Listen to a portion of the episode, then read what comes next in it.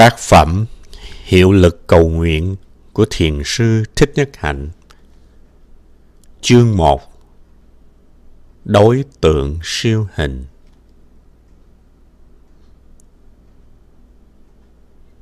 Nếu ta muốn thay đổi, thì Thượng Đế cũng sẽ chiều ta. Thật ra, nghiệp báo là có thể thay đổi được. Cầu nguyện cho mình Mùa hè năm rồi, có một thiền sinh bị bệnh đến làng mai để thực tập. Trong cơ thể của người đó có những tế bào đang mọc lên một cách lộn xộn. Khi những tế bào mọc lên không có quy củ thì mình gọi đó là ung thư. Có thể ta bị ung thư là vì nếp sống của ta hàng ngày không được chỉnh đốn lắm. Lo lắng quá nhiều, sống không có chừng mực, ăn uống không điều độ.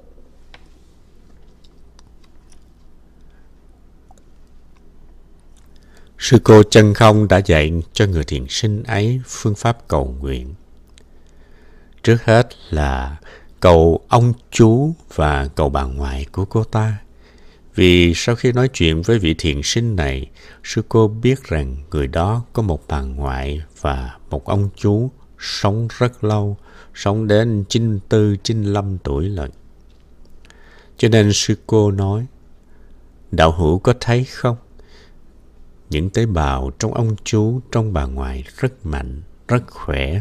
Vì vậy cho nên đạo hữu phải kêu cầu tới ông chú và bà ngoại. Ông chú ơi, đến giúp con với. Bà ngoại ơi, đến giúp con với. Phải cầu nguyện như vậy thì là tại trong cơ thể mình có ông chú, có bà ngoại. Điều này là điều có thật nếu mình không có thì bà ngoại cũng không có. Nếu bà ngoại không có thì mình cũng không có. Bà ngoại và mình là hai thực thể tương tức với nhau. Những tế bào rất tốt của ông chú, của bà ngoại hiện đang có mặt trong mình và mình phải kêu gọi chúng lên để giúp mình. Tuy rằng ông chú hiện đã khuất núi và bà ngoại cũng không còn nữa, nhưng những tế bào của họ vẫn còn có mặt ở trong mình. Nghĩa là họ còn có mặt ở trong cơ thể mình. Vì vậy mà khi mình kêu gọi ông chú kêu gọi bà ngoại thì mình thấy rõ mình và ông chú là một mình và bà ngoại là một. Hôm đó, vị đạo hữu kia đã thực tập rất thành khẩn, đã thực tập với một niềm tin niềm tin này không phải căn cứ trên sự mê tín, trên cái giả tưởng. Tại vì người đó đã thấy được một cách rất rõ ràng, rất khoa học là mình cũng có khả năng của ông chú, mình cũng có khả năng của bà ngoại. Nhưng tại mình làm ăn như thế nào đó mà bây giờ tình trạng lại sanh ra như thế này? Điều quan trọng là mình phải chỉnh đốn nếp sống hàng ngày của mình lại, trong khi mình cầu nguyện ông chú và bà ngoại. Sư cô chân không chỉ cần dạy trong vòng 15 phút mà người đó đã đạt tới một niềm tin rất lớn, một chánh tín và sự cầu nguyện của người đó đã được đặt trên nhận thức trí tuệ chứ không phải trên mê tín dị đoan.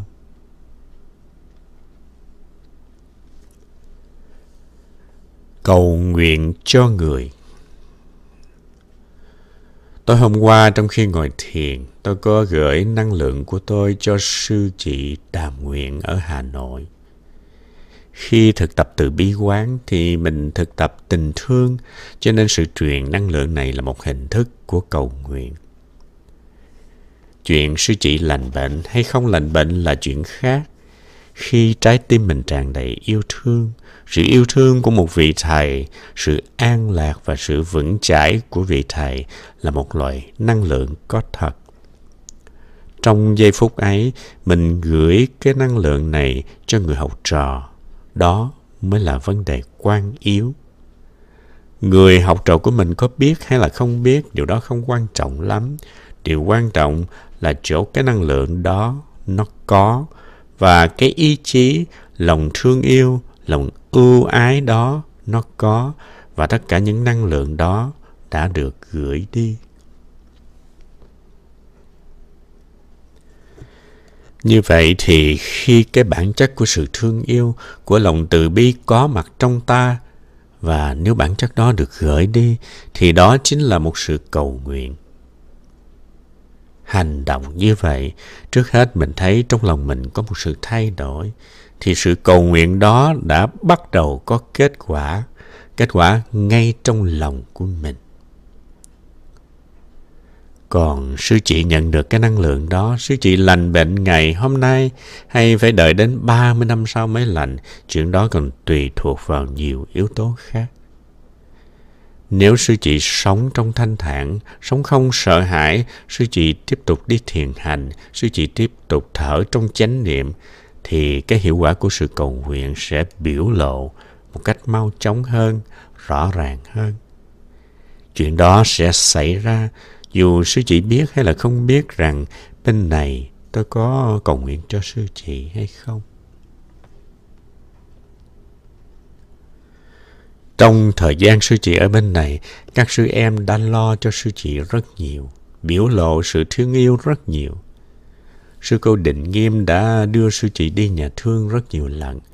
Tất cả những yêu thương đó, những năng lượng đó, chúng vẫn còn nằm trong sư chị và còn nằm ngay trong mỗi chúng ta. Nếu chúng ta trở về tiếp xúc với những năng lượng để chữa trị cái thân và cái tâm của mọi người trong chúng ta, không phải chỉ một mình sư chị đàm nguyện mới tiếp nhận được sự chữa trị đó. Thiết lập sự giao cảm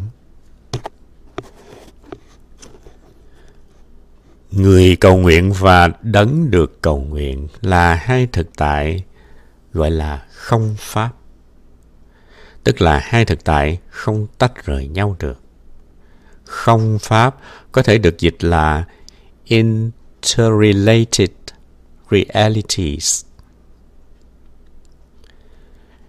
Điều đó là rất căn bản ở trong đạo Bụt. Tôi tin chắc rằng trong cơ đốc giáo, những người giác ngộ, những người tu lâu, những người có tuệ giác cũng thấy được như vậy. Họ thấy rằng Chúa ở trong trái tim của mình. Chúa là mình và mình là Chúa. Không phải mình và Chúa là hai thực tại riêng biệt. Chúng ta không bị chia cách bởi những danh từ. Nếu thật sự tu học thì chúng ta có cùng một bản chất của tình thương, của chánh niệm, của tuệ giác với Bụt, với Chúa. Vì vậy cho nên có những tín hữu Kitô thấy rất rõ ràng đối tượng của cầu nguyện và người cầu nguyện không phải là hai đối tượng tách biệt. Năng lễ, sở lễ, tánh không tịch. The one who both and the one who is both to are both by nature empty.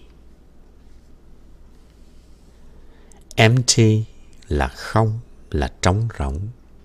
Đó là giáo pháp về Sunyata của Đạo Bụt.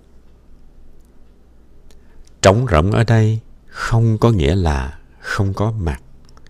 Trống rỗng ở đây có nghĩa là chẳng có một cái thực thể riêng biệt. Thượng đế và ta là cùng một bản chất Giữa ta với Chúa không có một sự phân biệt, cũng như người thiền sinh trên đây với ông chú, với bà ngoại của cô, không phải là ba cái thực tại tách biệt. Phải thấy cho được như vậy. Cho nên khi đi sang câu quán niệm thứ hai thì ta mới hiểu được cảm ứng đạo giao nan tư nghị. Nghĩa là vì vậy cho nên sự cảm thông, sự giao tiếp giữa hai bên nó không thể nào diễn tả được. Tiếng Anh thì mình có thể dịch là Therefore, the communication between them is uh, inexpressibly perfect. Vì vậy cho nên sự truyền thông giữa đôi ta, mình và đấng mà mình cầu là màu nhiệm vô cùng. Nó không lệ thuộc vào thời gian, nó không cần tới không gian và khi mình quán niệm như vậy khi mình thiết lập được sự liên hệ chặt chẽ giữa mình và người mà mình cầu khi mình thấy được tính cách tương tức giữa mình và người mình cầu nguyện rồi thì lúc đó sự cảm thông sự cảm ứng mới được thực hiện và thực hiện liền lập tức. Lúc đó, trong đường dây mới thật có luồng điện. Nếu không thì hoàn toàn không có hiệu quả chút nào. Totally flat. Từ câu hỏi thứ năm, cầu ai? Chúng ta trở lại câu hỏi thứ hai. Có một phương thức nào đảm bảo đem lại kết quả cho sự cầu nguyện hay không? Thì qua hai câu quán niệm, năng lễ sở lễ tánh không tịch, cảm ứng đạo giao nan tư nghị. Chúng ta đã thoáng thấy cái nguyên tắc đầu của phương pháp cầu nguyện. Đó là cái cảm ứng đạo giao, cái sự thông cảm giữa ta và đấng ta cầu nguyện phải được thiết lập trước. Sự thông cảm đó không cần thời gian mà cũng không bị không gian chi phối chúng ta biết rằng khi đài truyền hình abc gửi những tín hiệu lên vệ tinh viễn thông và những tín hiệu đó từ trên vệ tinh phát chiếu xuống để cho máy truyền hình của ta tiếp nhận, thì cũng cần một cái khoảng thời gian ngắn để cho các làn sóng truyền qua không gian. Nhưng trong trường hợp cầu nguyện, khi chúng ta thiết lập được cảm thông giữa chúng ta với bụt thì sự cảm thông đó hoàn toàn vượt khỏi ranh giới thời gian và không gian. Chúng ta không cần đợi một vài ngày sau mới thấy có kết quả. Kết quả có tức thời. Khi pha một ly cà phê làm sẵn, instant coffee, thì tuy gọi là instant, nhưng chúng ta cũng phải nấu nước sôi. Phải cần thì giờ để pha cà phê thì mới có cà phê để uống còn ở đây, ta không cần chờ đợi chút nào cả. Dù chỉ là một sát na. Như vậy thì cái phương thức cầu nguyện có hiệu quả đó được làm bằng một số những yếu tố, những nguyên tắc. Đầu tiên là nguyên tắc năng lễ, sở lễ, tánh không tịch. Cho nên cảm ứng đào giao, nan tư nghị nói khác đi. Trước tiên, ta phải thiết lập cho được sự liên hệ không thể nghĩ bàn giữa ta và đấng ta cầu nguyện. Nó tương đương với việc thiết lập đường dây trong cái vấn đề truyền thông bằng điện thoại.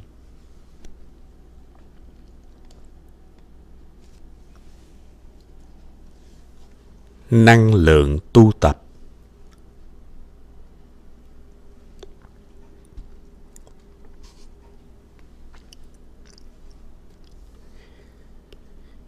Yếu tố thứ hai của sự cầu nguyện là phải có năng lượng, tương đương với vấn đề phải có dòng điện trong đường dây điện thoại. Trong sự cầu nguyện, dòng điện đó là tình thương, là chánh niệm, là chánh định. Phải có niệm, phải có định, phải có tuệ và phải có tình thương, tức là từ và bi thì mới có hy vọng thành công trong sự cầu nguyện. Như vậy, tiến trình của việc cầu nguyện là trước hết ta phải thiết lập sự liên hệ, tức là nói cho được đường dây. Kế đó, ta phải truyền năng lượng của chánh niệm qua đường dây đó.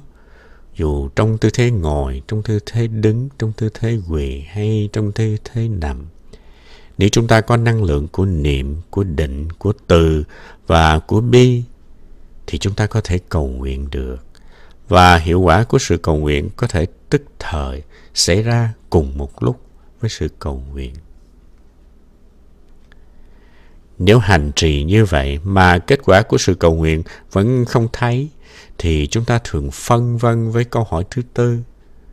Nếu cầu nguyện không có kết quả, đó có phải là do đức tin yếu kém hay không? Đó có phải là do tình thương không có mặt còn yếu kém hay không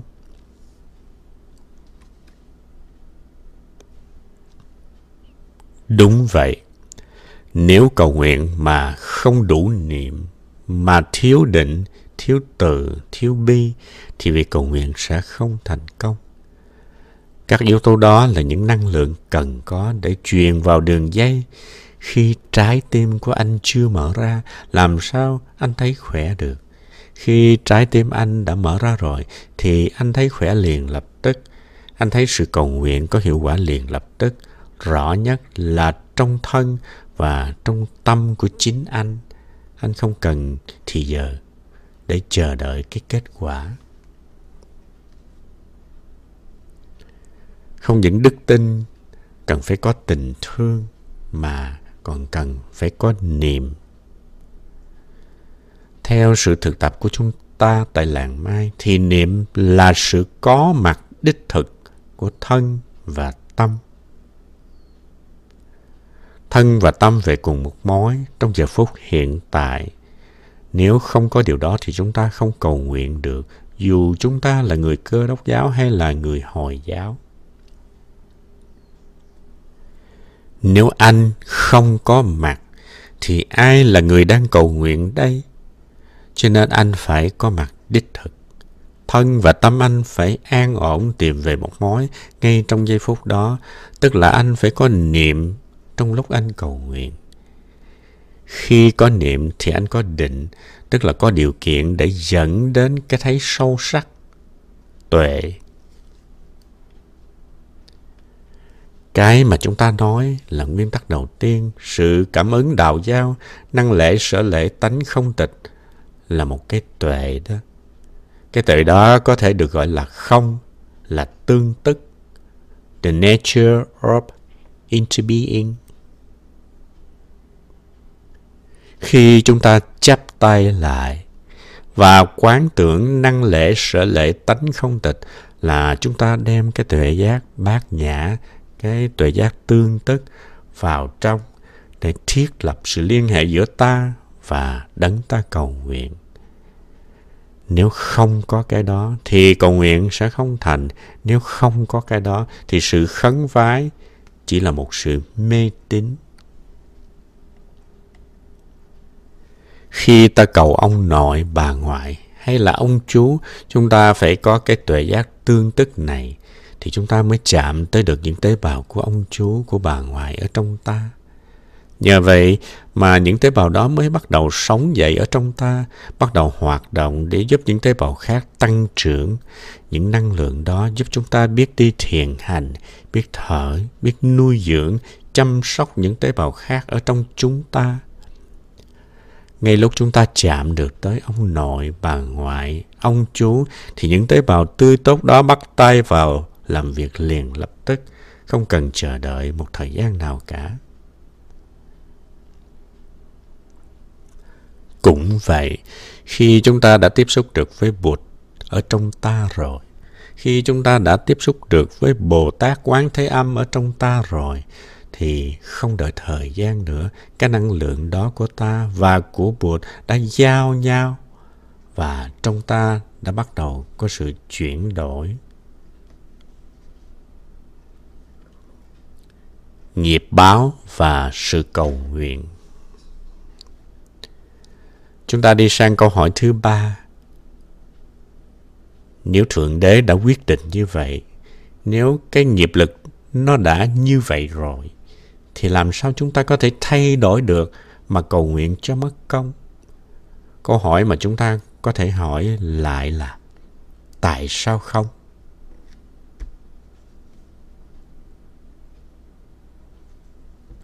Trong đạo Bụt, chúng ta đã học được rằng cả đều là vô thường. Nghĩa là có thể thay đổi được. Hôm nay khỏe, ngày mai bệnh.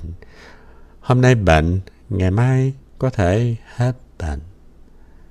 Tất cả đều vâng theo luật nhân quả. Vì vậy nếu chúng ta có một năng lượng mới, có một tuệ giác mới, có một niềm tin mới thì chúng ta có thể mở ra một giai đoạn mới của thân và của tâm.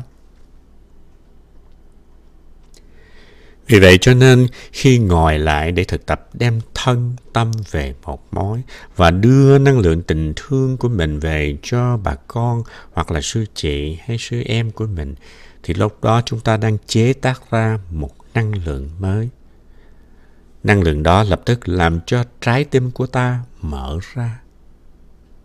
chúng ta có cam lộ, có từ bi và cái khoảng mà từ làng mai cho đến hà nội không có nghĩa gì cả khoảng cách đó so với khoảng cách từ đây đến vệ tinh viễn thông ngắn hơn rất nhiều mà ngay cả khoảng cách từ đây đến vệ tinh viễn thông cũng chẳng có nghĩa gì cả so với việc thiết lập giao cảm giữa người cầu và người được cầu trong đạo Bụt. Trong sự cảm thông không thể nghĩ, không thể bàn, trong cái nguyên tắc năng lễ sở lễ tánh không tịch, thì thời gian và không gian không là một trở ngại nào cả. Vậy thì cái ý chí của Thượng Đế, cái volonté của Thượng Đế cũng là cái ý chí của ta. Tại vì Thượng Đế và ta không phải là hai thực tại riêng biệt. Nếu ta muốn thay đổi, thì Thượng Đế cũng sẽ chiều ta. Cụ Nguyễn Du cũng đã thấy được điều đó. Khi nên trời cũng chiều người, nhẹ nhàng nghiệp trước, đền bồi duyên sau. Vấn đề chính là anh có chịu thay đổi hay là không? Anh có muốn thay đổi hay vẫn thích ôm lấy cái thú đau thương? Cái thích thả hồn ở trong mộng? Nếu anh thực tâm muốn thay đổi thì Thượng Đế cũng sẽ chiều anh để thay đổi. Khi nên trời cũng chiều người. Trời đây là cái tha lực mà trời và ta không phải là hai thực thể cách biệt. Giữa cha và con cũng vậy, giữa mẹ và con cũng vậy. Nếu con thay đổi thì mẹ thay đổi, nếu con thay đổi thì cha cũng sẽ thay đổi quy hồ là cái năng lượng phát xuất từ người con. Nó làm thay đổi trong trái tim của người con trước rồi nó sẽ tạo ra sự thay đổi trong trái tim của người cha người mẹ sau. Sở dĩ như vậy là vì chúng ta không phải là những thực tại độc lập với nhau. Cho nên tuy Thượng Đế đã an bài như vậy, Thượng Đế muốn như vậy, nhưng chúng ta vẫn có thể thay đổi được. Tại vì nói theo ngôn ngữ của cơ đốc giáo, chúng ta là con của Thượng Đế mà. Giữa tạo hóa, Thượng Đế và tạo vật vũ trụ chúng sinh có liên hệ gì? Một bên là Creator, một bên là Creature một bên là năng sáng tạo một bên là sở sáng tạo nếu có dính liếu gì nếu có liên hệ gì thì mới gọi là năng với sở. Nếu không thì tại sao gọi là năng và sở? Năng sáng tạo là thượng đế sở sáng tạo là thế giới vũ trụ của chúng ta. Giữa cái năng và cái sở có một liên hệ mật thiết. Giữa cái trái và cái phải, cái ngày và cái đêm, cái no và cái đói. Cũng như vật thấy và vật bị thấy, theo định luật tia tới và tia phản chiếu ở trong quan học, chúng có liên hệ mật thiết với nhau. Góc tới thay đổi thì góc phản chiếu đổi theo liền lập tức. Vì vậy cho nên cái mà chúng ta gọi là ý chí của Thượng Đế cũng dính liếu tới cái ý chí của ta. Thành ra, nghiệp báo là có thể thay đổi được.